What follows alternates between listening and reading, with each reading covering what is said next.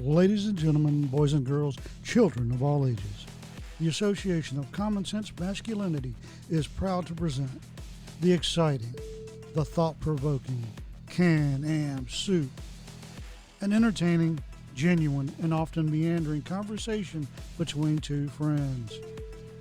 And now, the stars of our show, Jeremy Gertz and Todd Fuss. Hey Todd, how you doing, buddy?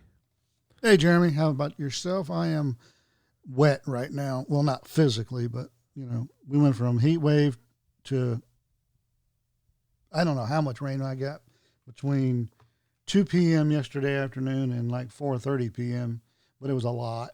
I haven't Oh, been wow. outside to look at the rain gauge this morning. Man, I'm jealous. We need some rain here so bad. But we got the heat wave. We got that part down. We had uh was it yesterday the day before they said somewhere in BC is the hottest temperature ever recorded in Canada. And I forget off the top of my head what it, what it is. um And people freak out, right? yeah, yeah. oh my god and okay part of that is rightfully so and I, I actually was watching um, a news story about the heat wave in western canada right Yeah. yeah i have a friend up there so i was just interested in it and Mhm. uh the the idiot Canadian broadcaster, as I'll call him, were it's the hottest day ever in the history of Canada or in history. You don't know Mhm. that. No, that's true. You you really don't know that. It may be in recorded history. And oh, by the way, you don't know that either because part of the recording history has been a little guy with beady little eyes and Coke bottle glasses. The system of recording data was dependent upon this little guy actually recording Yeah. that yeah. day Yeah. and not, you know, being on a board, um, whiskey filled, you know, whatever. And uh, uh, what was it yesterday? Oh, 89. That's what I'm putting today. Yeah. That's I'm right. not going outside. It's too hot. You know, come on, people. yeah. I don't care. We've all been there. You know, I'm not proud of it. I've done it. Um, you just phone it in one day. Uh, it is what it is. Yeah. Uh, there job there are some jobs where you can phone it in and no one will ever know it'll never affect anything then there are some things you know that you shouldn't phone in Yeah. but meteorology um, particularly prior to i'll say uh, 1890 1885 1890 somewhere in there was all dependent upon a human being getting up in the morning and actually wanting to do this boring job hmm Of which he probably wasn't being paid much at that time, if anything. no and, I mean- and a lot of it back then wasn't you weren't paid it was an additional job that you had you know as part of the postal service or whatever you know Yeah. Yeah. Or just an inquisitive mind. These civil uh, civil service jobs uh, back then, particularly out in the uh, in the frontier world, you had five or six civil service jobs of your own. You know, you were the Mhm. postmaster, you were the telegraph guy, you were the weather guy. Uh, and those are just three jobs I know off the top of my head that a lot of folks and the American West had. You know, if you were the postmaster, oh, by the way, you're also the telegraph guy, the weather guy. hmm Yeah. Um. So, forty nine point six Celsius is what it got to, uh, in a little town. What's it called? I forget. Uh, forty nine point six is one hundred and twenty one point two eight degrees Fahrenheit. That's hot. And this little town, uh, Yes. Ladia or what did I say? I was incredible. That's the heck with this place. I'm moving hot. Yeah, yeah. Lytton, Lytton, BC. So they three days in a row they set records for like the warmest temperatures in Canada. and I think it was yesterday. The they say ninety percent of the village is burned down to wildfires. That's just so sad. tragic. That is yeah. so sad. Oh, it's crazy. You know, a week ago, uh, maybe two weeks ago, it was green here, like just springtime green. You know, everything is lush and gorgeous. And now, like our grass, I don't need to mow anymore until we get some substantial rain because it's not growing. Um, on the weekend, my wife and I uh, planted four apple trees, and I dug down about. They're they're pretty small. They're not super big, but I dug down about a foot and a half into the ground, and it's dry. Like literally, it, it was like pulling dust out of the hole. Usually, you go down a couple inches and it's wet and clumpy, right? I, I was actually. I Steph's like, I can't believe this. I've never seen the ground this dry here before. So hopefully, we're supposed we're supposed to get some rain, like thunderstorms today and rain tomorrow. Today, we're only going to get to 32 here, which I don't know what that is. 90s something, who knows? But man, it's been so hot. Oh, like brutal, just brutal. Glad I got air conditioning. It's awesome. Oh God, it's air conditioning and this heat wave. You hear about Texas? No. They want to pass some rules because of the power grid and this heat wave and blah blah blah that they want to limit and meter your air conditioner usage. Oh wow. And so Texans are now getting these the signs and the shirts and everything made up. Uh, instead of a cannon that says "Come and take it," is a window air conditioner. yeah, that's right. Come and take it. That's funny. And you, you kind of understand too. So I heard a statistic that of all Albertans, only 20% of them have air conditioning in their homes. And I was talking with my parents about this because they'd lived in their place for, I don't know, 25 years before they put AC in. I think they got AC last year or the year before.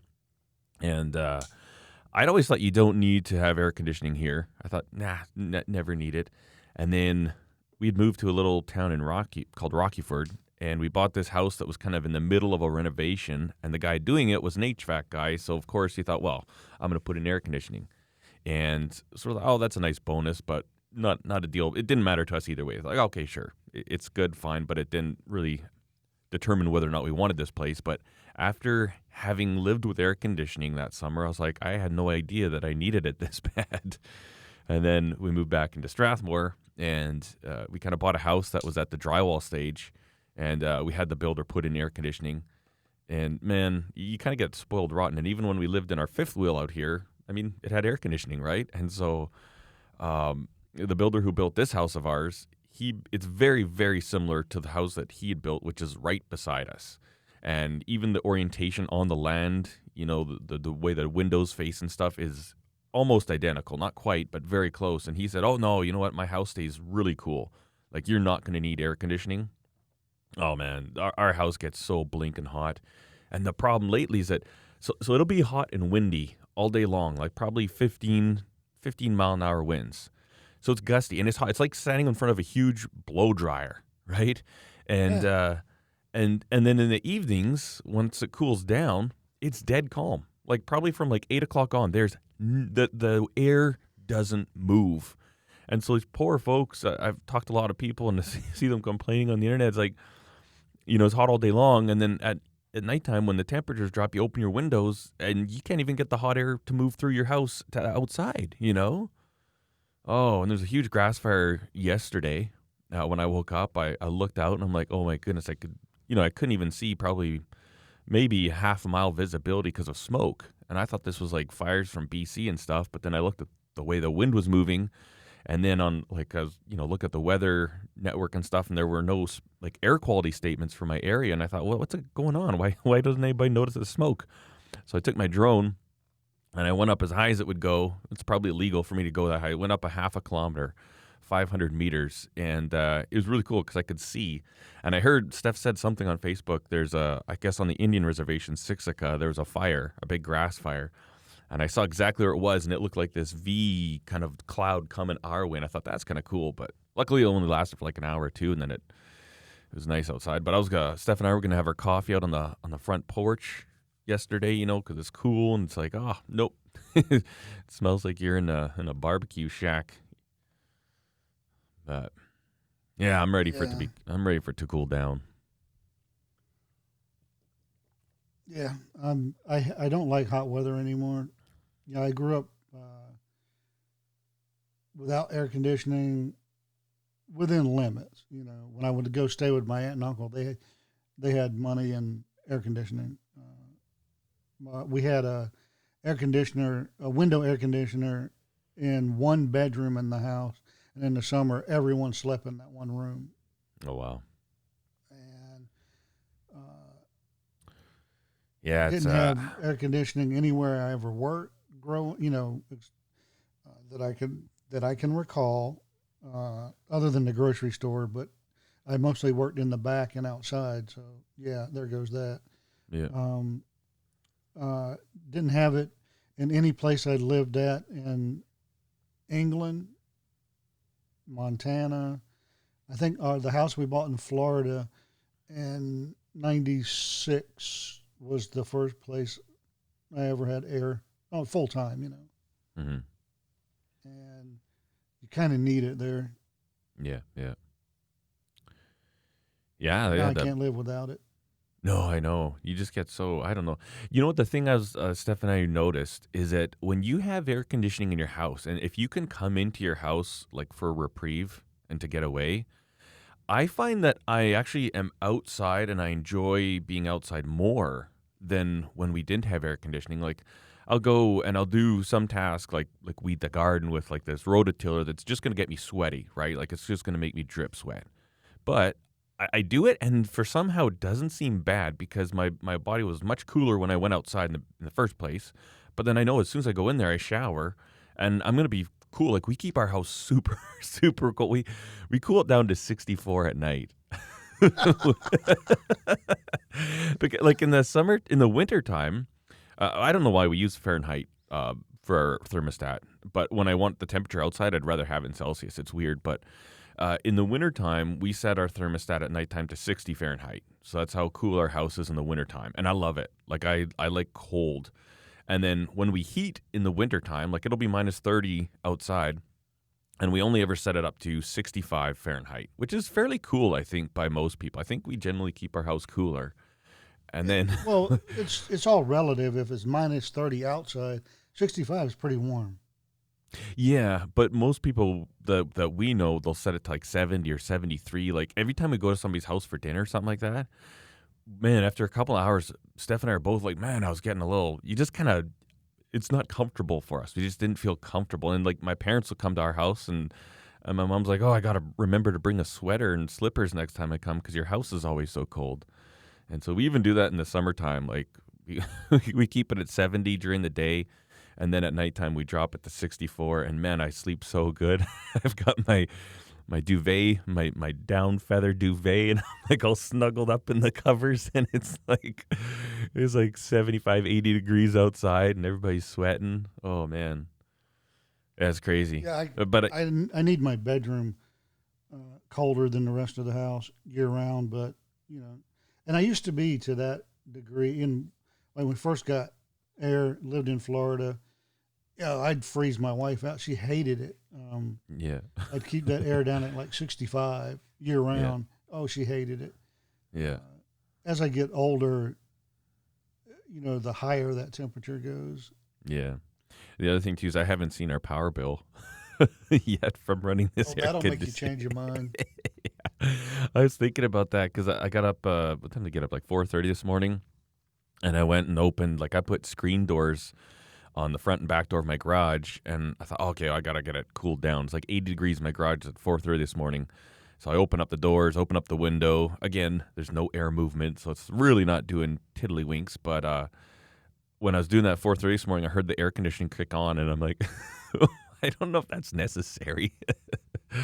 Uh, let's see what our power bill is like. Seven hundred bucks. Whoa, we better tone her down here a little bit. But I tell you that that probably the biggest thing that pushed us over the edge to get air conditioning was because my wife gets really bad seasonal allergies, and then uh, so do my my two oldest boys, uh, one more than the other. But usually by the beginning to mid June, my wife's allergies are bad, like really bad, like to the point where she can't go anywhere without her Kleenex. You know, she's blowing her nose every five minutes, sneezing every two minutes. Like it's, I feel so bad for her. And she's tried every over the counter thing. Uh, I I think this fall, what you can do is you can actually go get these injections, and they have to do it in the fall so your body can build up anti-hist, whatever it is. I don't know Yeah. but you can actually get and they're supposed to be super effective. So we're gonna do that this fall for her. But um so far this year, she has taken one allergy pill because she was starting to feel like she was getting her allergies. And I would say that is the biggest benefit for us with the air conditioning. Like I've oh every summer I feel so bad for my wife because she's literally just miserable. Like literally all day, every day she's sneezing and blowing her nose. And you know, if it rains, it, it gets better. And but when it's hot and dry like that, her allergies are so bad. So this air conditioning, we're convinced. Like that's kind of why we're thinking. You know, we can seal up the doors. Uh, you know, we're just pulling air. You know, it's filtering and all that stuff. So it's made a huge difference for her allergies. So that's kind of nice. We're really excited about that. Honestly, if it weren't for her allergies, I don't know if we would have had if we would have put AC in. But you see your wife suffering like miserably in the you know should be the greatest time of the year. It's like summertime, you know, let's go do things as a family, and she's just and we still go outside. You go for bike rides, and it's just I think it's that uh, prolonged exposure, right? Like if you know you're inside your house and the windows are open, you're always exposed to the pollens. It just kind of builds up and builds up and builds up, kind of like a chronic thing, you know. Whereas if you can, you know, not be exposed to that for most of your day and then go outside for three or four hours, yeah, you'll start to get a little bit of runny nose or something like that, but it's not like it's all there. I don't know. It's really making a difference so far. Yeah, and the uh, air conditioning, uh, how tight the house is, and for goodness sake, people don't skimp on filtration. Don't buy the ninety-nine cent filters. You're, no, Do you know what's interesting though? bad So- human. No. Uh, Yeah, and that's what I always thought. Like we always bought 3M filters, you know, ones that are for Yes. allergies and stuff.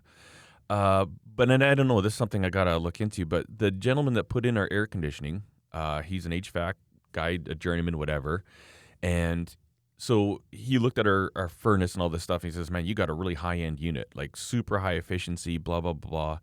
And he said one thing. He said, "Don't ever run these filters that you're running now." He said these new uh, super high efficient, like the new furnaces and air movers, they're designed like so they'll automatically adjust. He says if you put in one of these really high, you know, efficiency filters, not efficiency, but high uh, trapping rate or whatever, um, it, it will just force that thing to work harder and harder, and you'll burn out your furnace much quicker. So he said with these types of things, and I don't know, like I don't know how true that is. It kind of makes sense, but he says you just buy those ones that are basically like a Scotch Brite pad, you know, just the fibers. He said change those out like every two weeks. But he says with these new high efficiency furnaces, the worst thing for them, it'll just cut the life of your furnace down by like, he says you'll get a tenth of what you should if you run these super, you know, pleated filters and That stuff doesn't even make sense. Um, I don't if, know. if it's an if it's an older unit that was built and designed when, before we had these, you know, one micron filters. I believe him. It's absolutely true because they're not. They need, you know, a that's where they were designed. Brand new, high end, top of the line. They're designed with filtration in mind, and it'll tell you in the specs. You know, even if you have to call the company for those insider specs, it'll tell you what filters don't go below. And when we put in the uh, the new unit in the house in Maryland uh, a couple years ago, before, while we you know still had that house. Um, yeah, that's fifteen grand. I'll never see again. But anyway, uh, it says right in the. It wasn't even like hidden in the specs. On the front cover, on a sticker. These are the filters we recommend, uh, or any filter that meets these stan- ANSI standards or whatever Yeah. uh, to 0.1 micron or point whatever. Yeah. That, that, that, see, and that's what I would think too. I'm going to look into it. Actually, you know what? You, you mentioning that, I'm going to check on the manufacturer's website and see. Uh, because the thing is that he said, um, well, he said because the DC motor will work too hard and burn itself out. And he said the old motors, you know, just like an AC with a, a fan, like a pulley system, you could put a load on those and they just keep going, which, Well, you and I both know DC motors have more torque yes, yes. by their very nature. Anywho, I don't think this guy. I think he's an old. He was taught by an old school guy and is an old school guy. No, he's younger than me. Well, What he's- you know what I mean. though.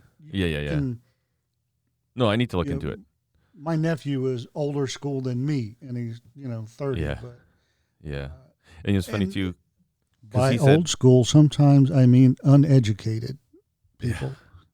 Anyway, um, you know, not keeping up with the times, but I'm just joking about that nephew. He's super intelligent, uh, and he's an HVAC guy, but Yeah. uh, industrial HVAC. And the best filters are you get a one of those Scotch Brite pre-filter for Okay. big dust particles, and then you get the electrostatic filters. Hmm. Uh, that's what we had in Missouri. We had a big electrostatic filter. Twice a year, you had to remove this big radiator-looking thing. You unplug it, you wash it out, you know, take it outside, rinse it off with the hose. Don't use pressure washers. Uh, and they actually make this stuff. Uh, uh, it's labeled through the manufacturer of the uh, unit, like Trane or something like that. But it's just manufactured like, like DuPont or some chemical company. And you spray it on, let it sit, wash off the dirt, spray this stuff on it, let it sit, wash it off, and then spray it on again, let it dry, put it back in. And what that stuff is doing, it is antimicrobial, antiviral. Hmm. Uh, it lasts about six months. Hmm. Uh, and we didn't have. I, I, ah, one of the things I don't understand in life is dust. You know, you can make this the the tightest house you want for air filtration, and there's dust. You're like, where in the is this stuff coming from? We dust it once a week. I come in, yeah. and it looks like you know, I'm an archaeologist in my living room, but Most Uh, dust in your house is dead skin cells. Oh no, not this dust. Um, Oh. And I know what it is where I live right now. I know exactly what it is because we live in Gravel Road County, and then I got two hay fields near me, you know, Mm. within a mile. So I know what most of the dust is here, but uh, you know, you live in the city. Come on, people. Anyway, um, we didn't have a dust problem in Missouri, uh, and I owe most of it to that HVAC system that we had in that house. Um, and I, I haven't been able to um, uh, bring myself to spend that kind of money on an HVAC system because it was there when we bought the house. Mm. Uh, and this is in, they put that system in in the late 90s, and it was about $28,000 then. Oh wow. Yeah.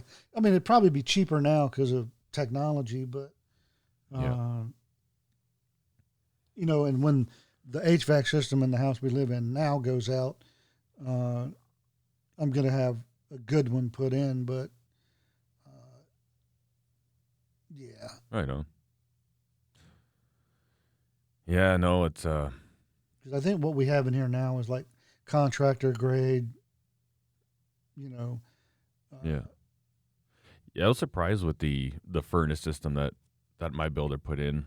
Um, he cheaped out on a lot of stuff in this house.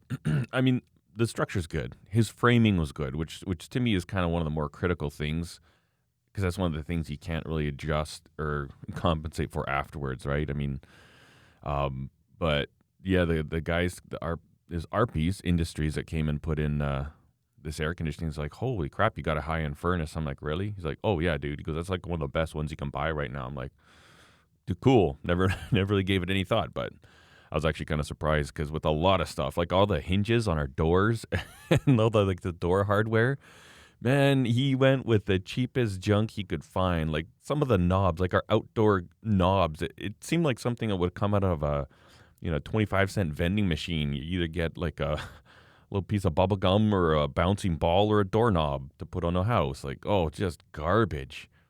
The very first winter, we had condensation in every hinge on every exterior door just started rusting like crazy. So I was actually quite surprised that he put in a, a decent HVAC system. But You didn't, Anyways. uh, spec out a certain me, yeah. the- yeah, I know he was your builder, but you didn't spec out a certain you know unit or kind of. uh, doors he did for the doors themselves, and they were from you know a company I'd heard of, like All Weather Windows. They're made in Calgary, and I could, okay, this is good stuff. Uh, but hardware wasn't specked out, and I mean, he just had us choose the colors that we wanted, and yeah, he just he just I don't know Only how he found HVAC. such cheap stuff. Oh no, I he didn't spec any like the company he used. They they're pretty good guys. Like I was actually impressed with them uh, when they did the rough in, like for everything before they poured the concrete. So that's like you know all the the stub up from the concrete floor in the basement for all the drain lines, all the water lines, main water in, you know, out to the septic system. They were coming. It was in the uh, summertime, and he said, "Okay, they're going to be here early." And they're in Lethbridge, which is about two hours, maybe an hour and a half away from us. And they got here at 5 a.m. and four trucks pulled up, four Chevy trucks, and they got the the big toppers on that have the toolboxes, you know, out the side and stuff, like a nice contractor yeah. uh, topper. Like a bunch, a couple guys got out of each truck, and they literally all of them pulled in. Boom, boom, boom, boom. They parked. They all opened up. Every person grabbed two handfuls of tools, material supplies, and went straight into the house. Like literally, they didn't set foot into the house to look at the job, to walk around. Everything, boom, and like that. In three hours, they had the entire thing roughed in, and then they literally, as fast as they they unloaded, they just all came, boom, boom, boom, boom, and it's like I have never seen a construction crew so efficient. Like, you know, often you'll see like, you know, road crews or something. There's always this stigma that construction workers stand around all the time. I, think that's probably, I, don't know if it's accurate, but I would say it's, I, I've seen it, you know, oh, construction workers are just sitting around with their hard hats and, you know, playing games. But man, these guys just got boom. And so as soon as that I saw that, I thought, man, these guys are good. And then uh, they talked to me when they were coming back to finish the house. And even then, the, the finishing of the house, um, like once all the drywall's up, they hooked everything up, like toilets, put in the gas range, put in the gas uh, stove, the fireplace, all this stuff. I think it was two days. They had the whole house done. And, uh, but you know, he was telling me, he's like, yeah, no, we buy, he- said, yeah, we're going to use good stuff. You know, we're going to give you good high quality furnace and stuff like that. But as far as actual spec, I didn't get anything. I said, okay, cool. I just trusted him because I saw the way they worked. I thought, yeah, whatever these guys say, I'll just listen to them. Because I honestly don't know. I don't know anything about anything. And, but yeah. I was just wondering.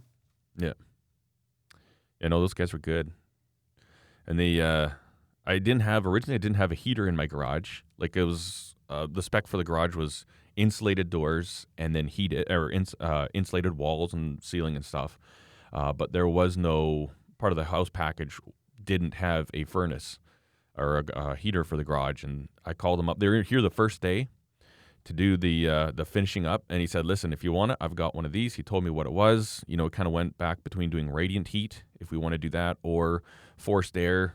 You know, he told me his. He said, honestly, if it was mine, I would be doing forced air and yada yada. But um, he said, if you want to let me know tonight, I'll bring one with me tomorrow, and we'll hook it up. And so I said, yeah, let's do it. And so I just paid him cash for that, and uh, yeah, came in the next day. Four hours, boom, guy. They ran. They actually had gas stubbed up to there. Was what my builder did, which is nice. And uh, they had actually run like thermostat wires uh, to where the heater would have been, so it was actually all ready for them uh, for future. Same thing, they put in like the actual uh, copper tubes for the air conditioning line or for the air conditioning to go outside. Uh, they roughed all that in and then just left it. They just capped it off and stuff like that. So it was actually pretty easy install for these AC guys to come do. But oh, it's nice. It's great. Do you have uh, natural gas to the house, Yes, uh, or do you get propane? natural gas. I wish we had that here, but no. Yeah. Uh, the one thing with propane is that was it minus thirty seven? It gels up or something. Um, and it's you, we have that risk, you know, for one to two days a year. It's it happened around here. People that have propane tanks and their propane freezes, or, or just gels up, doesn't freeze, but it won't flow. I don't think you would never have that there. I don't think you guys would ever get that that cold in Tennessee. And if it did, and I, you know, like say I lived where you live, or I lived in any place that got that cold, like we still lived in Montana, for instance, and I was forced to use propane because we didn't have the availability of natural gas. I would have a tank blanket Yeah, because you know what? Um, I know I live there. I know it's going to get that cold, and I don't want Yeah. my propane to gel up. Just like having a diesel and no block heater. You know, come on, people, really? yeah. You know what? You mentioned that I've never ever seen a tank blanket before, and I know quite a few people that have propane tanks. Their house on propane, but I've never seen one. That's interesting. Maybe Canadians don't know about them yet. Well, I mean, the safety Sallies might have an issue with it, but it, there's it's not dangerous. It's no it's no more dangerous than having the sun on your tank. Oh, yeah. You know, Yeah. come on, people. Well, and shoot, you could you could take it off in the summertime, you know, mind you, but it would just keep it cooler. it would help Well, all, I all mean, the way around. Um, it's like an electric blanket. Oh, okay. It's battery operated, um, and keeps you keeps your. And I mean, it doesn't warm it up, but it doesn't let it freeze. You know, Yeah, yeah. it doesn't get. It's very it's very well insulated. Has a warm layer on the inside that's right next to the tank, and it just keeps it from gelling. That's all it does. Yeah. I would even imagine like just super thick, heavy insulation would help. You know, because burying your tank. yeah, you know when we lived in our fifth wheel, uh, we parked it like one of the pop outs. We parked over our well, and then I did uh, two by four construction insulated vapor barriered, so that the underside of our fifth wheel would you know hopefully not freeze up. And I learned in the so two and a half years we lived in that thing, and for those two winters, I learned that you know insulation between something freezing and not freezing is such a slight little difference. You know, like if I had a little tiny crack that the slightest breeze would come through. Uh, learning all this as we went, I'm like, wow, why did it freeze right here? Like the line is frozen here, and then I look over. Oh, I can see this little trail, little uh, snow that has kind of blown in, and I'm like, oh, so the wind was blowing this way, and it hit this hose right here, and it froze, and only like 10 inches of this hose was frozen. It's amazing how the how how insulation is so, you know, it's like even a heavy insulated blanket on a tank, even though it's minus 40 outside, maybe it's only like minus 35 on the other side of that blanket. That'd be enough to make a difference for the propane, you know? Oh yeah. Interesting. Man, this is the most exciting podcast topics we've had for a long time. Furnace filters and insulating propane tanks. Well, you know what? I like it. Yeah. but uh, I was going to ask, as one thing I was going to ask, and again, we're just stuck on the whole weather topic. Uh, you been doing too much with this weather, or you kind of just lay low when it's so hot out in your workshop or whatever? Well, since you know I'm still dealing with this whole, it's not insulated. Uh, it would cost me a fortune to run heat or air in the workshop. Uh, when it's that hot, I, I'm just in the house. You're doing Yeah. something, but like uh, had some weird power outage, uh, computer damage this week, so I've been working on that, and I've also no. been doing research on uh, insulation because. Uh, uh, I'm just looking to see what's going to be. I don't care about you know what's cheapest because that's stupid uh, for what I want it for. Uh, I want to know what's the the best, the absolute best insulation for the you know the workshop, and I just found out about this. Uh, it's a steel building insulation, but it's instead of just that plastic vapor barrier wrapped insula- um, fiberglass, batting, Mhm. there's another one now that's uh, dual coated uh, and it's R thirty eight. Oh wow, that's a lot. So I'm trying to find some information about it Huh? on a product, that product, or one like it that would be available here. Yep. Even ordering it. Uh, yeah, when my computer had that issue, I lost all of my research. Oh, I lost everything I did for the last six days, but No, no. including I was working on uh, a Oh, recorded closer for a certain podcast, Outro, yes. and I just lost it all. But that's okay. Uh, I mean, most of the work's already done. You know, in your head, figuring Yeah. out what to say and, and how to word it. The creative genius is done, Recording yeah. it take two minutes, but Yeah. it just Huh. makes me mad that I, you know, record it, re-record it, re-re-record it. And by the sixth re re re re re record it, you're like, man, that, that's the one. I Yeah. like it. And then, it, you know, God decides to delete it. Yeah.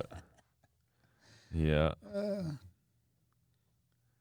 but You know what? You It's know. like this. yeah, we got I was thinking about it, man. We got to start using some of these a little bit more. And even when you're talking about recording that, I often wonder, see, seeing that we have these things, do you ever get the urge just to like make audio content for no reason? Yes, I do.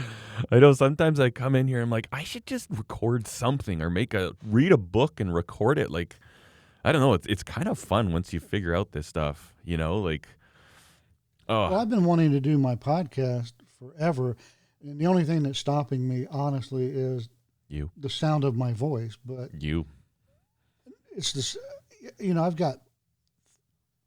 I, uh, I'm not joking about this, and it's not a stretch. I have five or six shows in my head that I could Yeah. just record, Yeah. and it's the sound of my own voice that stops me. I can't stand it. Yeah, but maybe you're the only one who can't stand it. I would rather be single again and have to marry Rosie O'Donnell than sound listen to my own voice that much. Yeah. But you know what? Maybe it's not that bad because I tell you, if you had a horrible voice, I wouldn't. I wouldn't do a podcast with you, and that's a fact. That's a fact. You know, I was like, sorry, no, you got a you got a great voice, Todd. You need to just do it. Like literally, just do it. Hundred percent. And I'm glad you mentioned that here because now all nine of the subscribers to this podcast and myself are going to hold you accountable to have an episode up for next week. No, you should do it, man. Really. You know, you've got the technology, everything's Yeah. dialed. You you found like our hosting platform. You know everything. No, I don't. Just- Uh, I don't know everything. Yeah, I found a hosting platform, and now it's just, and I know how to record. It's marrying those two things up. You know, editing it, getting it posted, getting it to the different platforms. Yeah. That you know, You- that's the difficult part. But uh, you know, the just watch a ten minute YouTube video and figure it out. But Yeah. Because yours is it a a solo show, like just you with your thoughts? well, yes and no. I want it. Well, I've already asked you if I could uh, interview you, but um, Yeah. for one of the episodes, you know, I would like to have guests. I would like to have, uh, but it's not going to be. It'll be kind of like this show, but different. Yeah. You know, Yeah. um, it won't be uh, what, well, quote unquote family friendly. You know, uh, we can curse on the show, but not just to be cursing like Yeah, some yeah, shows. yeah. Yeah. Just talk the way you talk. Um, and you know, I want it to because there's sometimes I, I just need to rant about something, and Can Am Soup isn't the forum for it because you know what we envisioned for Can Am Soup was just a conversation between two friends, and Yeah. there are certain things you don't talk to your friends about the way you and I talk. You know. Yeah, or you wouldn't want people hearing those. you know, like- Exactly. Like, like, we do have a conversation before we hit record, but uh, yeah, no. Generally, we want this to be a little bit more family friendly. I had to edit out two f bombs from last week, though, from you. Did you notice them?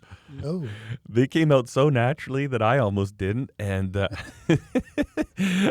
it's so funny. I mean, I listened back to it. That's the nice thing with the RODECaster too, because as soon as you said it, I just hit the little blue flag, right? And so then when I bring the files into post production, and then I go on the the RODECaster, I can just fast forward to the next flag, and so I don't have to scrub through anything. I'm like, oh, okay, so I hit that flag at like say it was 40 minutes. And then I just Oh. listen to within 10 seconds of that and I can find it and then I'll cut it out. I've always was like, wondered what that flag was for. Now I know. yeah, it's it's fantastic because you know the files we use are from Squadcast, which are really good because you know yours is being stored locally on your computer and mine's locally on mine, so we don't have that internet garble. Um, but then as a kind of like a reference for these different timestamps, we also have the recording going on the RODECaster, which records everything. You know your feed, my feed. And then you have your RODECaster. So essentially, when we do this podcast, we have three different recordings uh, but yeah, it's so nice because I can, or say if there's a, a bloopsy doo, or you know, there's been the odd time when our connection is cut out, and I'll just hit, I'll leave the recording going, and I'll just hit a flag, and that way I'll know, okay, I need to fast forward to roughly this point in the recording, cut that, and then stitch this new part together. You know, it's just man, is it slick? It makes like. Uh, production well last week with having to take out your two little whoopsie doos uh, and they're so natural i almost want to leave them in there it's so funny. But uh, you know, the, the the production on that one took me, I don't know, ten minutes. Ten. It, it's like nothing. Basically, I just uh, even out our volumes, and usually my mic is a little bit hotter than yours, and I don't know why that is, but do that kind of normalize it as best I can, and then export it, and done. Often, I if I know I've taken out you know anything that we need to take out, like if we if we say shit, I'm gonna leave that in there because that's not too you know, it's not the worst thing on earth. Uh, but I, I think more than that, and you have to give it the explicit rating, and then you know, like my kids wouldn't be able to listen to it, or or certain age, it, it kind of restricts even access to that podcast. You know, Yeah, and that whole thing really angers me because, and here's why. And it doesn't apply to everyone. I know that. Uh, probably probably does not apply to you. Um, generally speaking, there are always times where you know the wrench slips and we bust our knuckle and we say words in front of the family, right? But I I would hazard a guess at 95% of everybody who is the loudest on this family friendly explicit language blah blah drops more f bombs in front of their kids in the car at home than anybody yeah, yeah right Yeah. Um, and cuz and those are the kind of people I hate anyway. They use the f bomb like they use a Rolex. Yeah, you know as a you know like using the f bomb in rap music. Hmm do you have to use it that many times? No. Yeah, So they're just using it as a just like you would wear a Rolex, uh, but not me. You know, I curse. Absolutely, I curse, but it's just the way I talk. It's part of who I am. You know, and I'm not going to say it's because I was a mechanic for so long, because I know mechanic shops that don't cuss. You know, yeah, yeah, Um, and I know mechanic shops that still to this day open the door every day. Well, I'm sorry, before they open the doors to the public, they pray. Huh. Which is cool, but Yeah, Yeah. Yeah. and I'm I'm the same way. Like I am not offended by it. Um, and you, the things that bother me more are more biblical in nature, like uh, you know, taking the Lord's name in vain. Uh, as far as all the other swear words, they don't bother me, but they've become cheap in society.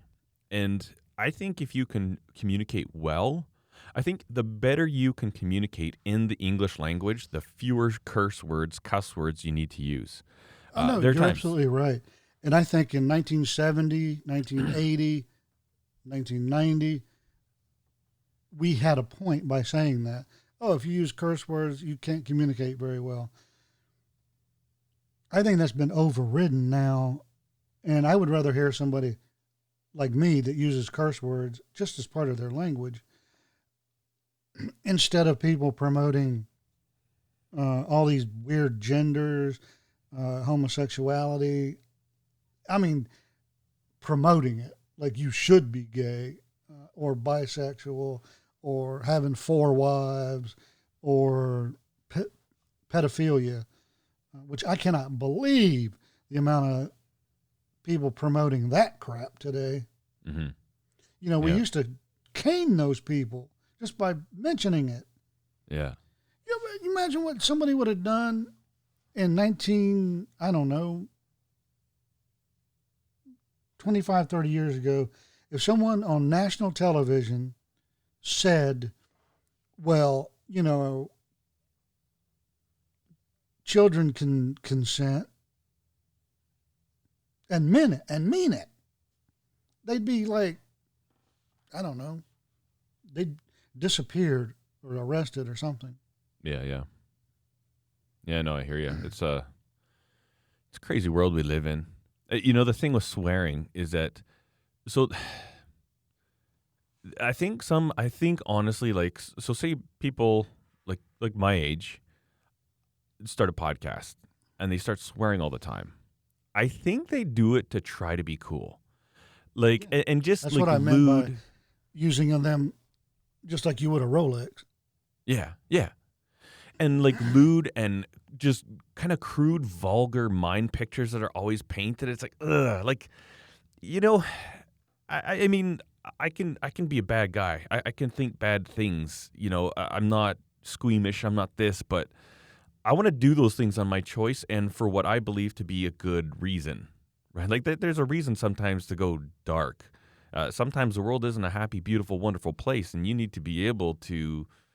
I mean, but you know, if I'm working in my shop, I'm, I'm you know doing whatever, and I'm just listening to a podcast to, uh, you know, to to pass some time, and and just these comments that people probably think are funny, like, oh yeah, just gonna bend it over, give it to him, like, oh, dude, like really, you just you just kind of made me feel a little disgusted, you know, and man, there are so many podcasts that. Uh, and I'll I'll come out and say it. There's a lot of podcasts on the Makery that I just can't stand to listen to anymore and I was involved with them. And it's like, dude, I, I don't care to hear your crass gestures. I don't care to hear you swear all the time. Like they'll be like, "How are you?" And and, and instead of just saying "How are you," it's like, "How the f are you, you dirty little M or effer?" I'm like, oh, "Okay, yeah, cool." Uh, Am I like grade nine in the gym trying to be cool with the boys? Because that's what that's what I hear. You know. Oh, what's next? Are we gonna sneak a cigarette out of mommy's purse? Exactly. It's like, okay, what about what about a gentleman? Like what about being a good man? Not a nice guy, but a good man and being like, "Hey, let's have a gentleman's conversation." Uh, hey, how are you doing? Great to hear. Yeah, no, you know what? This week sucked for me. Everything went to garbage. You know, I can communicate exactly what's happening. I can do it in a strong way without and you know, without like I'm not going to say offending people because you can't, you can't do that in this day and age. But uh, you know, without just being lewd and crude and eliminating an audience. Because even if there's some of these podcasts that I that I did like in the in the beginning, there's some of them I I actually chose to listen to, and they've almost entirely all dropped off because I'm like, I can't listen to this. Like these guys are a bunch of uh, adolescent boys, you know, telling these perverted jokes, and they think they're cool. It's like, sorry, dude. I am in explicit control of what I let into my mind. And if it's not actually worth my time, because my time here is limited, right? Like we're all going to die. And uh, most people find that they die sooner than they thought they would have. And I am not going to let these these childish men uh, who talk like a bunch of little pukes, you know, I'm not going to let them have time in my mind or in my ears. I'm going to limit that. It's like, sorry, I'm in charge, not you. Bye. And it's just such a shame because all the rest, like 95% of what they talk about, is something that I am genuinely interested in.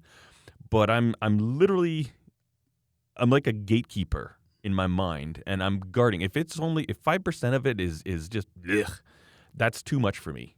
Because you know I, could think about I could fill my mind up with 100 percent things that are better than that.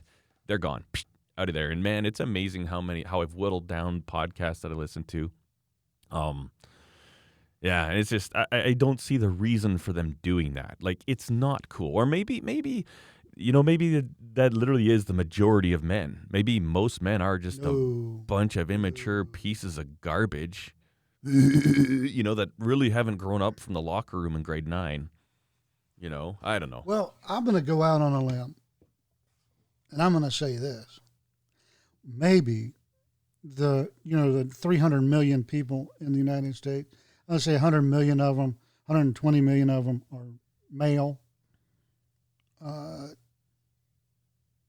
adult male, and of those, you know, 500,000 or less are you know, um, locker thought, locker room, Neanderthal adolescents Mhm.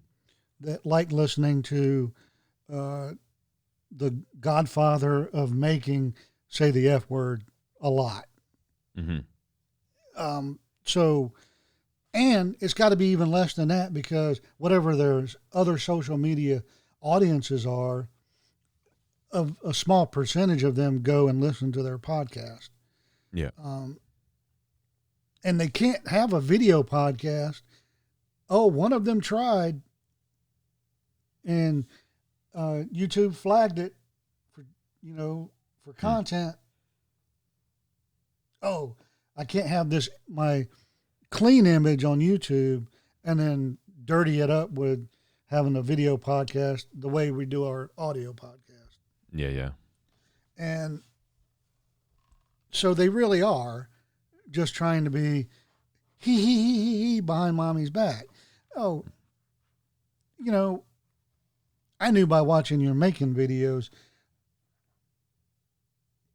I didn't like you. Now I really don't like you. Yeah. Just, you know, because. Ah, Yeah.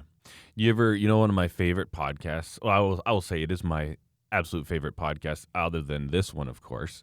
Uh, do you ever listen to the Order of Man?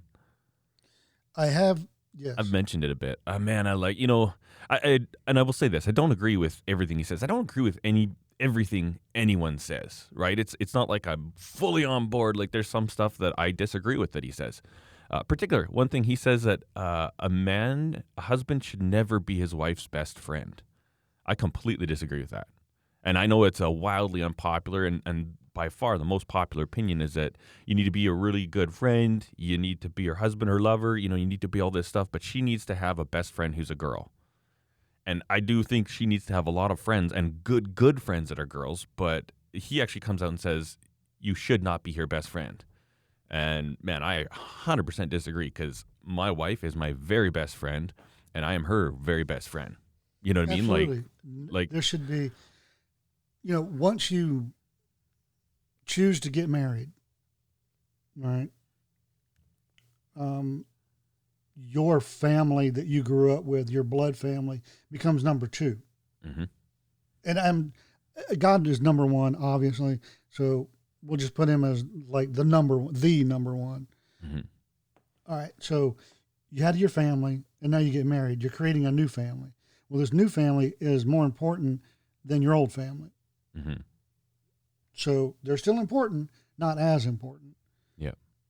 You know, because you're choosing to create this family. You made a conscious decision to Mhm. create this family. Yeah. So your wife or husband should be your, not just your, it should be your soulmate. And that is Yep. a pie made up of best friend, lover, uh, leader, follower, confidant, like everything. partner, everything. Yeah. Any, anything you can think of, business partner, you know, whatever, you know, Mm-hmm. advisor, all those cool words. That's what your spouse should be. Yeah. 100%. Yeah. And if you, once you put the word best in front of something like best friend, you only have one. You know, oh, this is my best friend. This is my other best friend. No, you can only have one. Yeah. That's the way humans work, people. Yeah. Yeah. You can think that, but what you'll find yourself doing, those people, not me, likely not you, is oh, I've got five best friends. Well, no, because when you're with Bobby, you're talking crap about Jimmy. When you're with Jimmy, you're talking crap about Bobby. Mm-hmm. And I'm not in a bad way, just to try to prove to Jimmy you're my best friend, or prove to Bobby, oh, you're my best friend. If you're a Yeah. best friend, you you you know it. You don't have Yeah. to say it. Uh, Yeah. But your spouse should be your best friend. Yeah, And, and, I, think people that have, you know, if, if somebody says, "Oh, my wife, her best friend is this person," it's because she's not getting that from you, right? Like they need a number one best friend. Everybody does, and if you're married and your spouse isn't that best friend, t- to me that's a problem. That's they should be your best friend. You it's know, going to cause so many uh, psychological issues later on down the road. And I don't mean like, ooh, psychopath. Well, no, because everyone needs a best friend. Yeah. Everyone needs at least one, right? You need one. That's the way we're built. That's the way God intended it. yeah, And it's Uh, you supposed know- to be your spouse. And because the other things aren't always going to be there. You're not always going to have children in the house. So the co parenting part isn't going to be there. So friend is going to, the friend part of that pie is going to bleed over there, right? It's going to take over. We're not always going to want to, you know, um, be in the sack. So, Mhm. you know, because as our, regardless of what people believe, as you get older, your sex drive changes. hmm S- Sometimes it gets more, sometimes it gets less. But one thing is, it doesn't happen at the same time for both of you. hmm So you you need something to fill that void. Um, Yeah. And the most, uh, a really cool way that we're built um, is we have this thing called sex drive, and we also have this thing that's craving, uh, mental. Uh, oh, what's the word? connection. exercise. You know, we need Yeah. mental exercise. We need to uh, bounce ideas off, learn, uh, create, fail, succeed mentally, right? hmm And it's just as important and just as satisfying as the physical. Mm-hmm.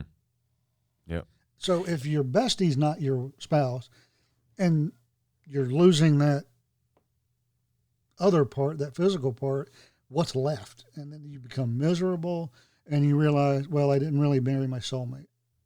And, and the other thing too is that, you know, if your best friend, you you've got this commitment of marriage, right?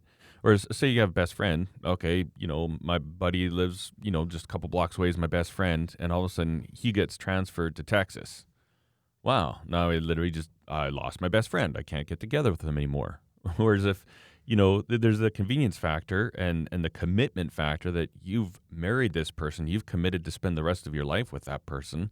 Man, it sure is awesome that that's also my very best friend because she's not going to get transferred to Texas unless I'm going to go with her. You know what I mean? Like, and it's you, you know what I think it is like. So my wife and I we just did uh, we celebrated 20 years of marriage was it two weeks ago, and uh, you know I find it to be I don't find marriage hard.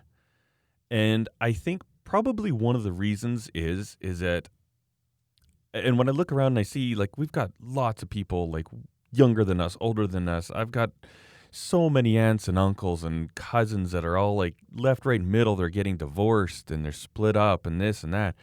And I think it's that people can't fully, not necessarily surrender, because it's not that, but but in a way, completely be 100% committed, 100% vulnerable to one person. They, they can't trust them, I think. Like, you know, my wife, there's nothing hidden from her. She knows, you know, the, the worst of the worst parts about me because I I completely make myself vulnerable. I completely trust her, right? I mean, it's easy to sh- the the best parts. I mean, hey, look at I can do this, I can do that, blah blah blah blah blah blah. You know, that's everyone accepts you on those levels. Everyone on earth, You- people on YouTube accept you because it's like, hey, man, hey, you, you know how to make knives, cool. You're you're that's neat. No, I would never show those people the darkest parts about me, right? Because they'd be gone. But when you when you are married to somebody and you literally I'm gonna say you expose yourself to that level of rawness, like nothing is hidden. It's I don't know. It's it's easy, and I honestly think that you know even and I'm not saying like this. A lot of this is my personal preference, but people that get married and they'll keep separate accounts, and I don't know. I'm not, you know, all that financially savvy. Maybe there's good reasons for that. But when I see that, I'm kind of like, oh, okay, so you're just not fully getting together. You know, there's still this thing that you're, you know, it's supposed to be a union. They come together and become one. And I always think that, I always see that like, oh, yeah, we're going to become one, uh, you know, in the sack. but I still want my account. You keep your account. Well, I don't know. My personal take on that is I read that as uh, a lack of complete and utter trust. And you know, they'll be like, "Yeah, well, I came into this with like way more money and way more assets." And well, I guess it's just a, like a business merger that you're protecting your assets from that person. You obviously don't really trust that person. Otherwise, you let them have whatever it is as yours as theirs. But I don't know. I, I think that's the number one reason why marriages fails because it's they don't completely trust the other person, or maybe more so, they don't be completely vulnerable and open and just com- completely exposed to the other person, you know, at every single level. Yeah, they don't fully commit themselves. And, you know, society, social media, um, is all part of that when you grow up seeing, you know, Hollywood marriages last about uh, 13 months. Um, you know, mom and dad were never married, blah, blah, blah, blah, blah. You know, you see it. Then so there's a, a learned lack of commitment to begin with. Oh, I don't have to be committed. That's not what, you know, marriage is stupid, blah, blah you know. Um, so part of it is that societal influence uh, crazy. Uh, and I mm-hmm. think that uh, God is a big part of it. The mm-hmm. importance of marriage and commitment and best friend, you know, because you know, without without God or without being old fashioned, I don't think it'll work, right? Mm-hmm and because I've seen people in uh, a particular age group, you know, the millennials, they they grew up together, they went to school together. You know, now um, Bobby and Susie are married and they're happy. They have kids, and you'll know they'll be together when they're ninety, right? Mm-hmm. Well, they also happen to be, you know, religious, very God fearing people. Mm-hmm and then their friends in high school, you know, you know, you're 30, you've already been married twice. Um, you got four kids by three people. Uh, really? Yeah. You're talking about a lot of my in-laws. so, you know, people don't want to hear it, but it is what it is. Um, you're like, oh, trust science. Well, I am because, you know, if you study something and you get the empirical data and then you look at it, um, the most successful long term marriages have certain things in common, period. Mm-hmm. Just the way it is. Also, mm-hmm. the people that are married, you know, two, three times or never married and got kids all over the place also have something in common. Mm-hmm. Yeah, and then that stems over to the broader society too. Um, you know, people talk about uh, white privilege and, and black poverty. And if you look, like it has nothing to do with the color of your skin. The number one thing that that affects Americans and and kind of how they where they live, the the cycle of, of their level of society, the number one thing is a father and a mother in the household if you take out either one of those things, the like you look at the really low income, like poverty stricken people, way more of them have a parent gone from the house, so not a married, than people than people who are well to do. And they say that, but like more than anything else, a lot of people say, you know, uh, your postal code is where you're born is a determination of your success. And there are certain factors of that that are true, right? Like, I mean, you know, if you're born in the slums somewhere, you will have it more difficult to get ahead in life than if you were born to a Harvard graduate who's like, you know, writes papers that people all over the world see about whatever research that's going on. Yes, you have more opportunity. You were born with an with a better deck of cards in your hands. That doesn't mean you still can't win the game, right?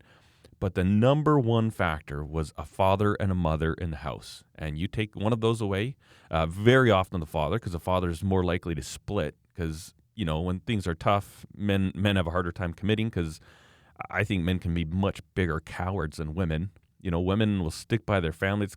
you know, the protectors. It's kind of like the mama bear. It doesn't matter how bad things get or if it's a bad situation or if it's not what they planned. No, this is my child. I'm here. Whereas often the guys like, oh, sorry, didn't want to didn't want to have a kid. Sorry, I knocked you up. I'm out of here. Right? There you go. Now we've just started another cycle of poverty because you weren't man up and, and face up to your own actions and stand by your woman, whether or not you wanted her to be. You made that decision when you started doing what you were doing, you know. But uh man, if you wanted to have an amazing country, then you start with marriages, in my opinion, 100%. You have good marriages, you have good community, good community, you know, good country. And uh, it's it's amazing. Like I don't know. I see uh, I see you know a lot of my family, extended family, and, and some of the ridiculous decisions they've made. You're talking about, uh, you know, married twice by time thirty, not like married twice by like twenty three, literally.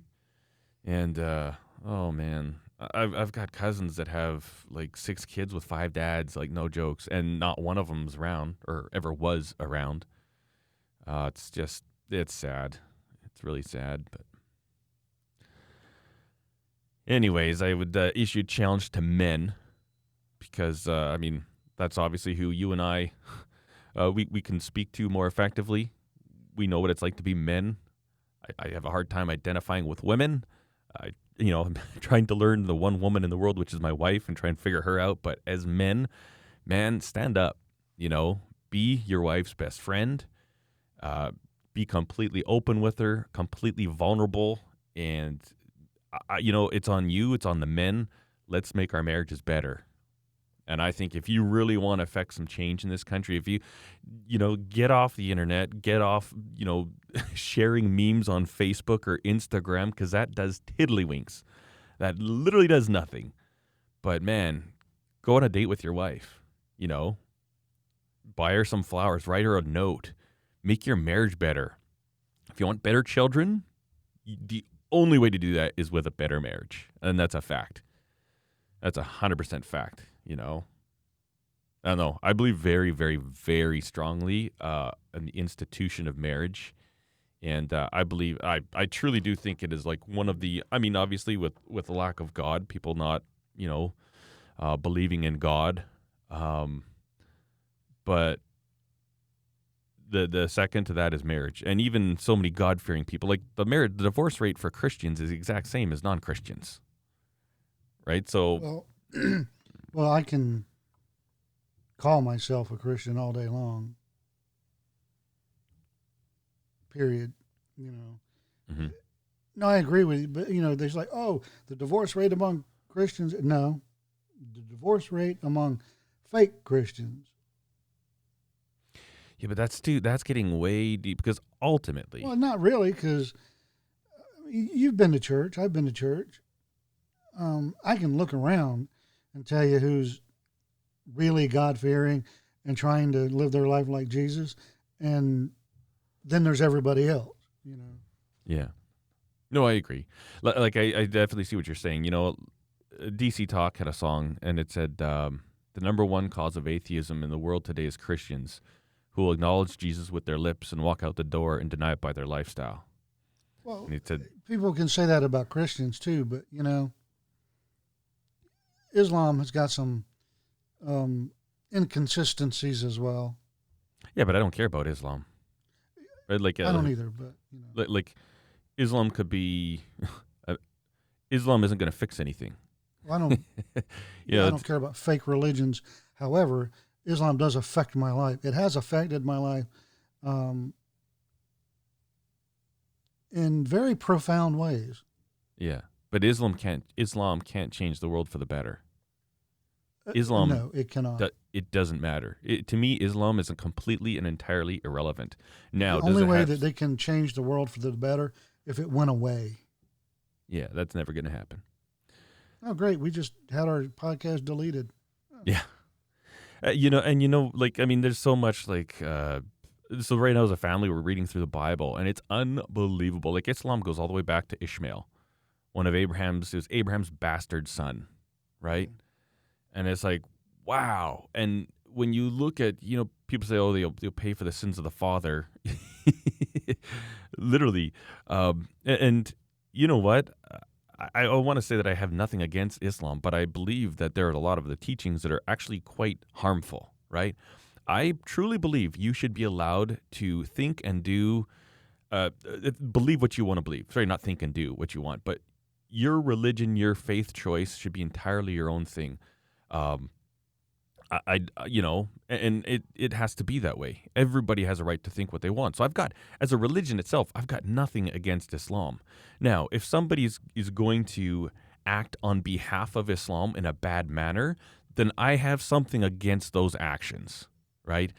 Ultimately, though, truth of the matter is hate the religion, not hate the religion. It's the human being that carries something out.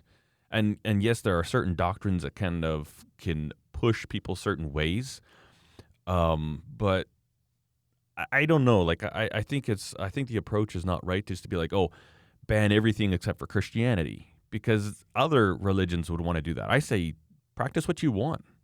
Uh, if your actions impose harm on somebody else, you yourself are liable for that. And you know what? Just the stigmatism that we have as human beings. We like to put things in categories. We like to, you know, cast umbrellas over things. So uh, you get a bunch of Islamic terrorists, and that sheds negative light on Islam. Uh, by the same account, you get a bunch of weirdo Christians that do stupid stuff. I mean, there's Christian cults. There's been like I know, all these I, and I feel the same way about them. Waco, Waco, Texas, right? Like, so, so by somebody that's not in my camp, say, say the Muslims look at this, somebody who practices Islam says, look at this Waco Christian guy. That's insane, man. That's why we got to stop Christianity. But that's an extreme. So, I, you know what I mean? It's like, no, no, no, no. You can't stop this religion. Now, those people that did that, they are held accountable for it. right? And same thing with if if there's a terrorist, I don't care if it's a Catholic terrorist or a Christian terrorist or a Muslim terrorist or a Hindu terrorist. I don't care. That person is responsible. They did it. Y- you know what I mean? And and these religions, I truly believe there's only one right one, but I believe that you should be able to practice what you want, and I will respect you and your decision. I will not hold your religion against you as a human being because that would be against what I believe. You know, like Jesus came to earth to love the sinners. And so it'd be hypocritical of me to be like, "Oh, you're a you're a Muslim? So, don't like you, can't be friends with you." That is against 100% contradictory to what Jesus came to do and what the Bible teaches.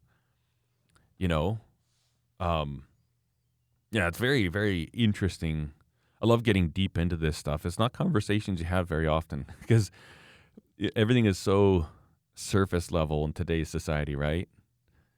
Well, uh, I, I think that the I have a very, I mean, hard opinions about some things that I didn't have when I was thirty. Um, my, you know, I've evolved, like we all do. Our beliefs, you know, on certain things change over time. Mhm. Uh, we bel we find out when we're fifty three that we really didn't know crap when we were twenty three. We thought we did. No, we didn't. Um, Yeah. but uh, I think the time for standing idly by and twiddling your thumbs is gone. Uh, and here's what I mean by that. If uh, your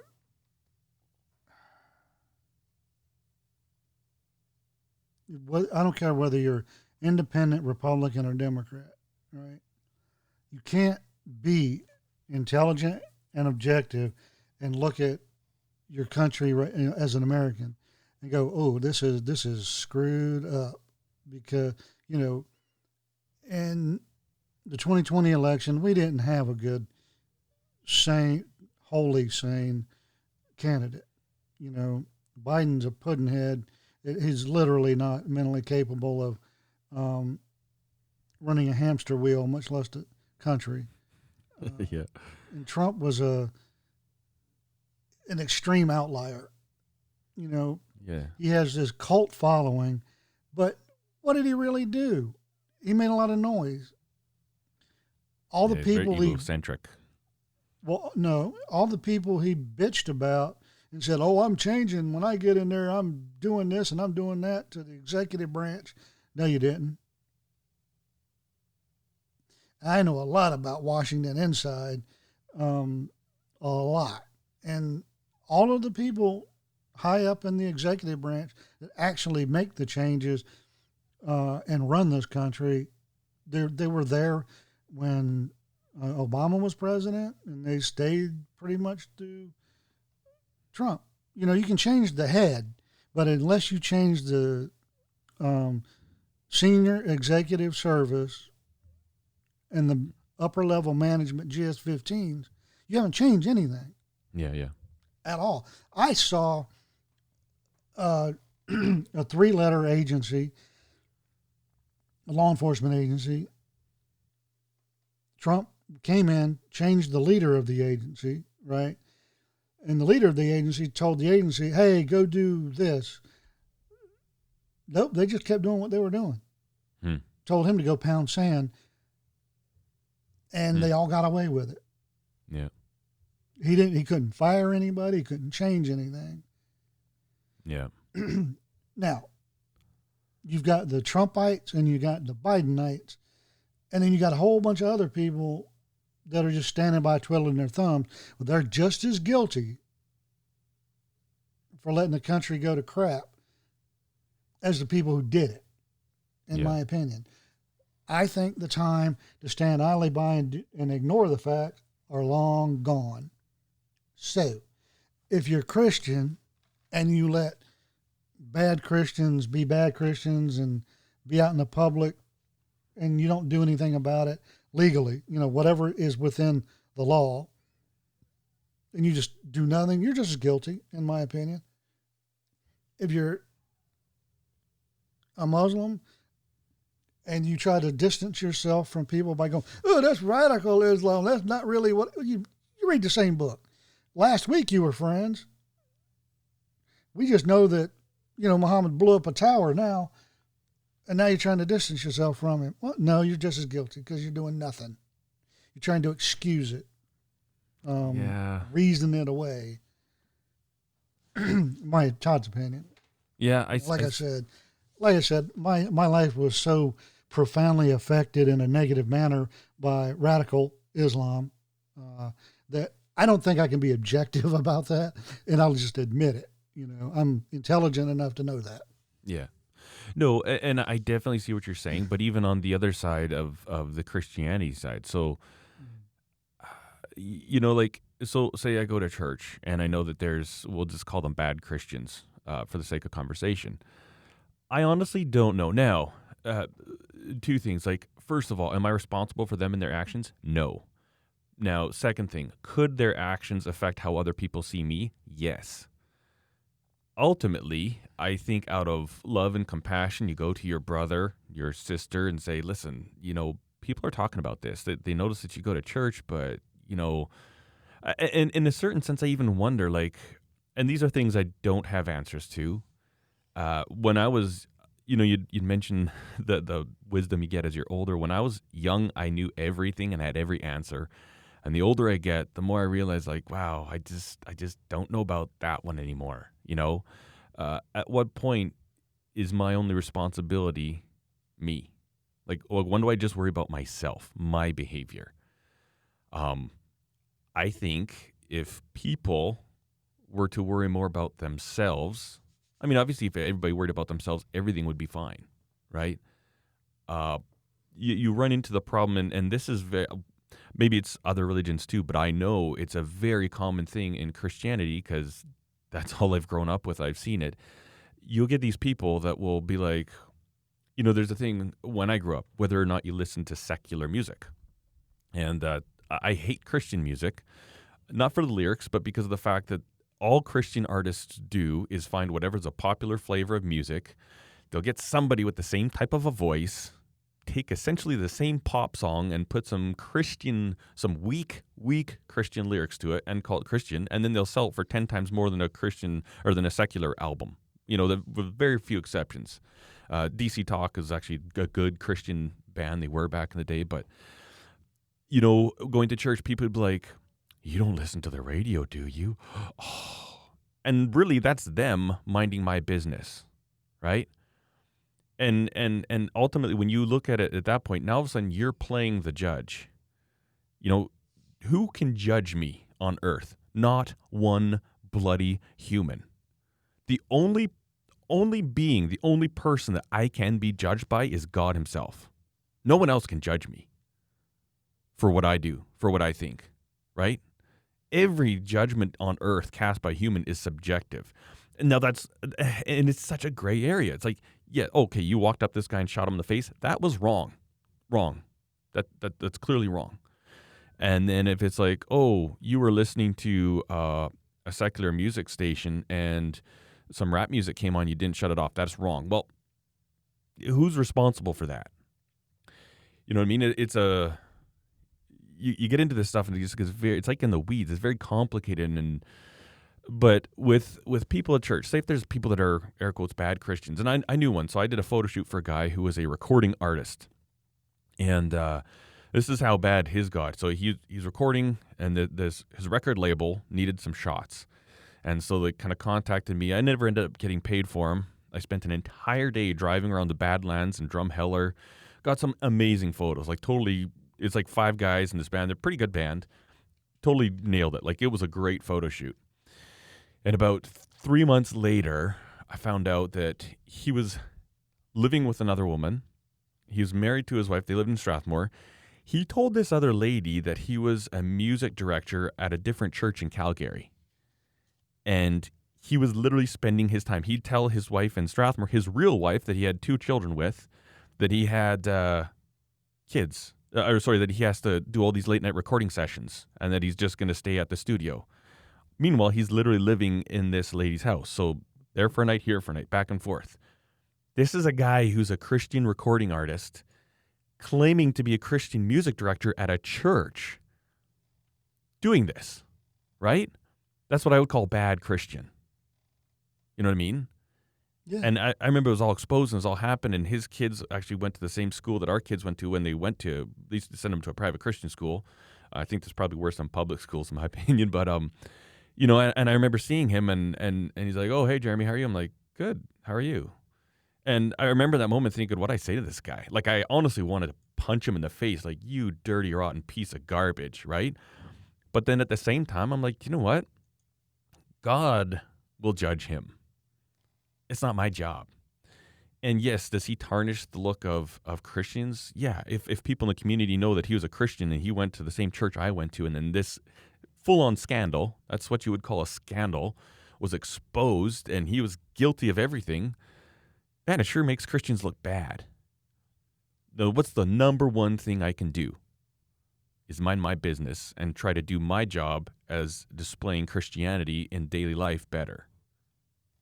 That, I believe, it, it, it may seem like the weakest thing, but I think it's the most powerful thing. There you go. You pray for them and move on. Mm-hmm. You don't buy their album. You don't go to their concerts. No, I wouldn't, Um, anyways. You know, no, I get exactly what you're saying. I agree with a lot of that, probably all of it, if I was honest, most of it. But I, I guess I didn't, for the sake of this particular episode of the podcast, I didn't start off very well uh, explaining exactly what I meant. I was talking about, you know, more the criminal or terroristic behavior that affects the community all at once. Okay, I thought you were talking about like social media trends and stuff. Well, you know, we have no control over that, um, except by uh, hopefully, you know, swaying people's opinions and moving them in another direction. hmm But what I mean is like your priest or a member of your church is molesting kids, and instead of blowing that up, you cover it up. Yeah, no, I, I agree. Can't do that. You, uh, whatever you know, whatever it is. Yeah. Um, here's a big one right now: uh, marijuana use in church. Yeah. in states like California, Colorado, particularly, right? Christian church, historically, by all accounts, a good church, you know, good a good flock, you know, Mhm. and Good flock of but stoners. you know, marijuana is legal in Colorado, medical marijuana legal in Colorado. But Yeah. you know something, people, it's still against federal law. Just Yeah. saying, you still Yeah. live in America, and now whether you agree with it or not, it's just like the speed limit and every other law. Uh, Yeah. So, just saying. And while it's church, they had some high-profile members that were showing themselves on social media um, uh, using medical marijuana products. Mhm. Right? It's still illegal. It's still against federal law, and the Bible says laws of God, laws of man. If you don't Mhm. like the laws of man, you know, vote other people in and change them. Mhm. Can't really change the laws of God. Sorry. Yeah. Um, the book's closed on that one, uh, but you know, it, Yeah. you know things like that. Yeah. You know, you're thinking about went- that. Well, you know, yes, against federal law, but you know, states have sovereignty, blah blah blah, and they just explained it away. They put a nice blanket on it, Yeah. swept it under the rug, Yeah.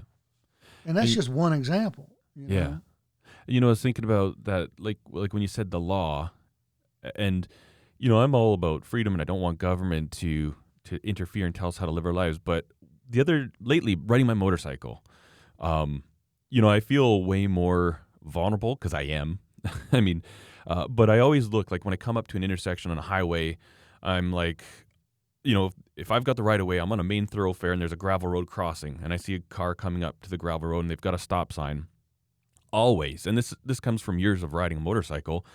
I look for my escape route. I'm like, okay, so if this guy just decides he's not going to stop, or if he doesn't see me, makes an honest mistake, and pulls out in front, which direction am I best going? And my hands on the brake, my hands on the clutch, and I'm ready to react, right? And every time I get through that, I'm like, yes, phew, I'm so glad that worked.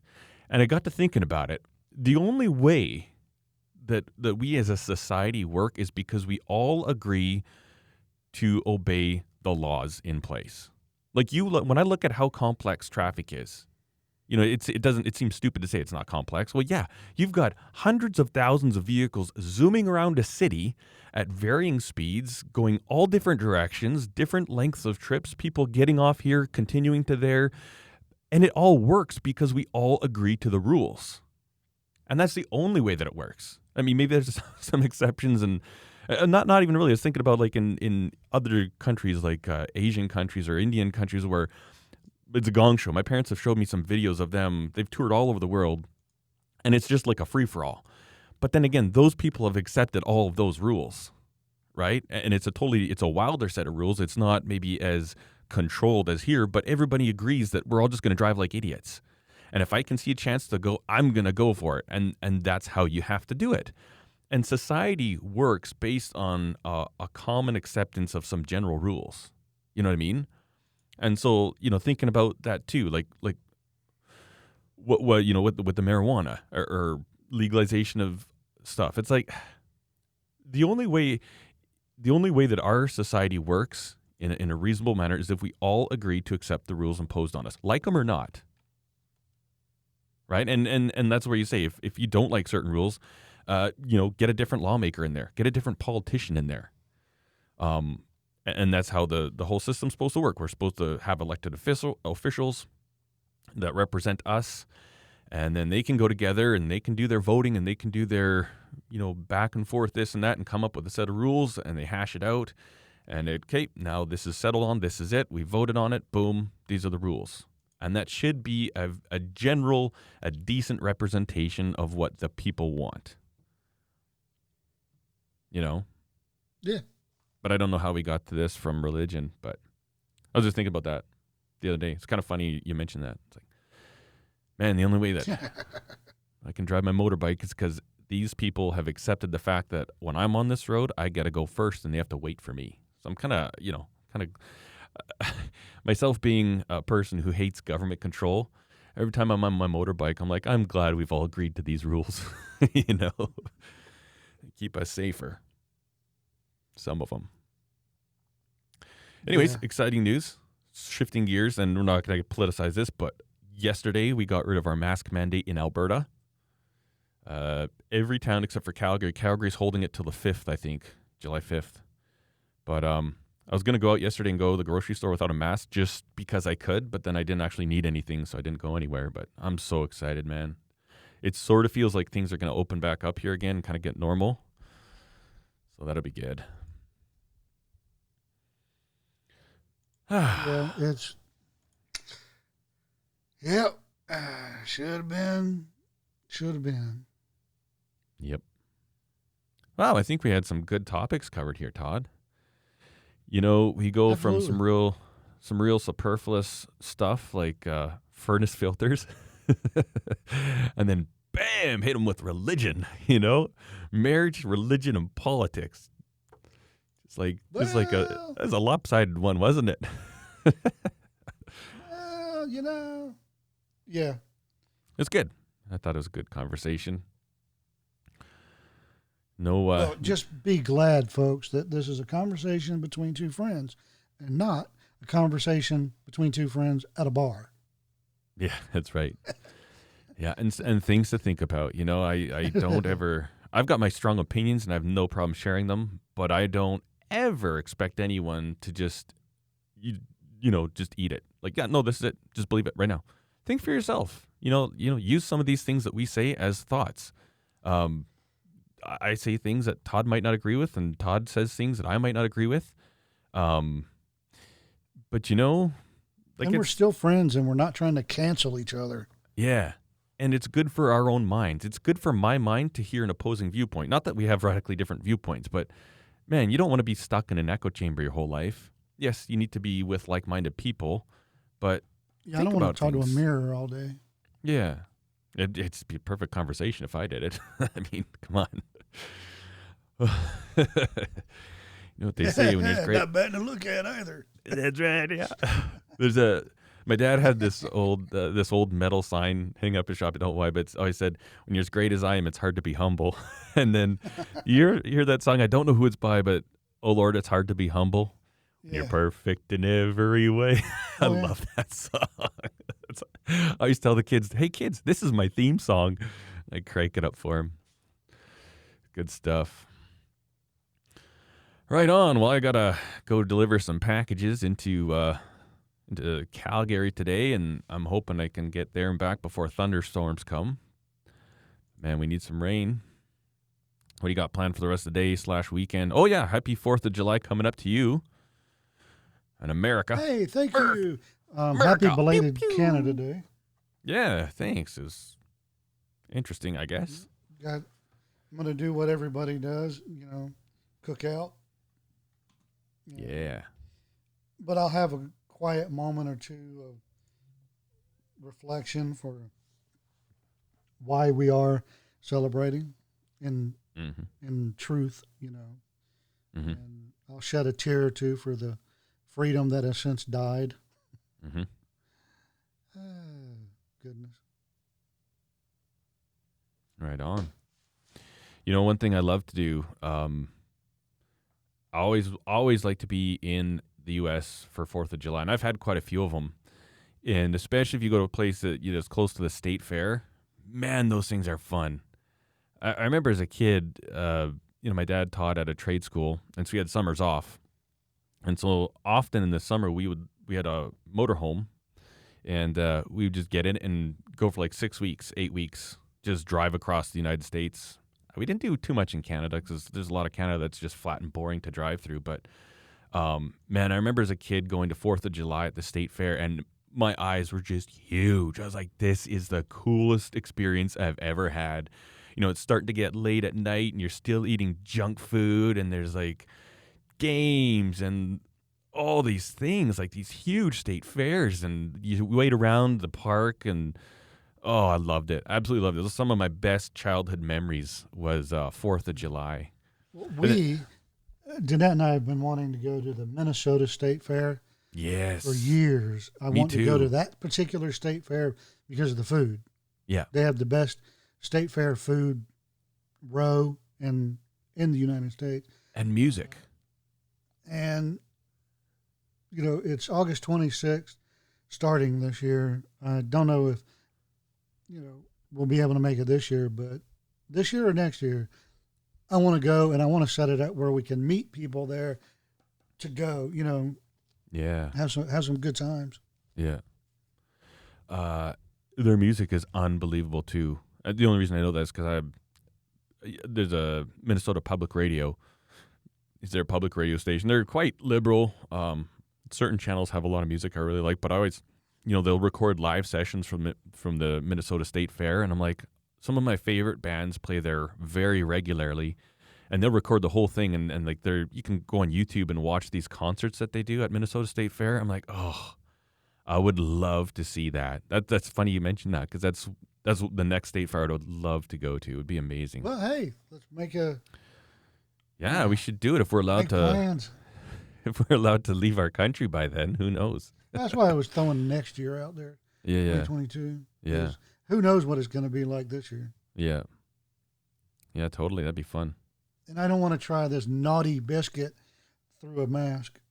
Yeah, yeah. No kidding. Hey, Smoked pork belly topped with beer cheese, arugula, pickled red onions, candied jalapenos, served on a buttermilk biscuit. wow, that is unbelievable. Yeah. That is unbelievable. Okay, I'm sold. We got to make it happen. We're gonna make it happen, Todd. we could even Absolutely. record a live show. Hey, Yeah. it'd be the build up. Perfect. Right on. well, that sounds like a really good thing for us to work towards. Yeah. And uh, well, it was great I talking welcome with the you, Can Am soup from this Minnesota That's right. State Fair. It'll be awesome. Yeah, it will for sure.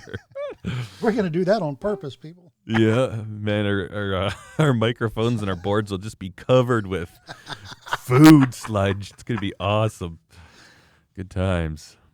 Right on. Well, thanks, Todd.